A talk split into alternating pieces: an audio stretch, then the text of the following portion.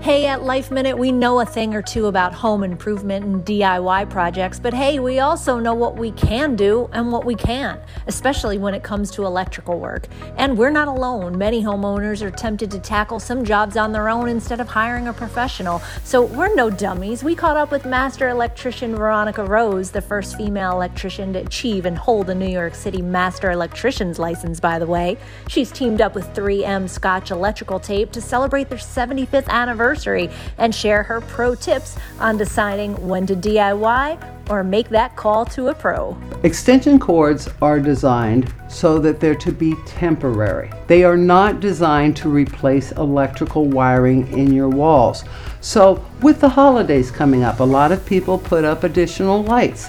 This is a perfect time when you can get an extension cord out, plug it into the wall, and plug it into your lights. If your lights are too far away and you have to plug an extension cord into an extension cord, or you plug too many into your receptacle and then load them up, no, no, no, no. You need to call a pro in so that they can add an additional receptacle closer to where you need the lighting turned on. And when it comes to rewiring, it's important to use a quality electrical tape. It needs to have superior strength, stretchability, and adhesion to make sure you have a tight seal.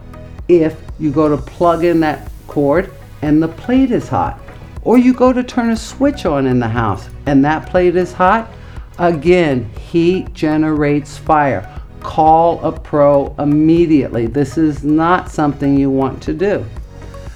You turn on your blow dryer you turn on your toaster.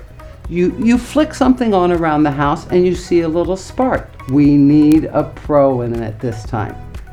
There is one thing. Most homeowners have no problem with the electrical do-it-yourself when a light starts to flicker. The first thing you want to do is take out the old light bulb and put in a brand new one. And make sure it's not from the same box that the old one came from. That's just an extra step. Sometimes there's a bad batch from the manufacturer. If this doesn't fix the flickering of the light, you could always try a different lamp with that new bulb. If you still have flickering, again, you want to call in a pro at this time because it's indication that there's a more serious problem. So please call a pro when you encounter any of these. Thanks, Veronica. For more info, go to 3m.com slash super 33 plus.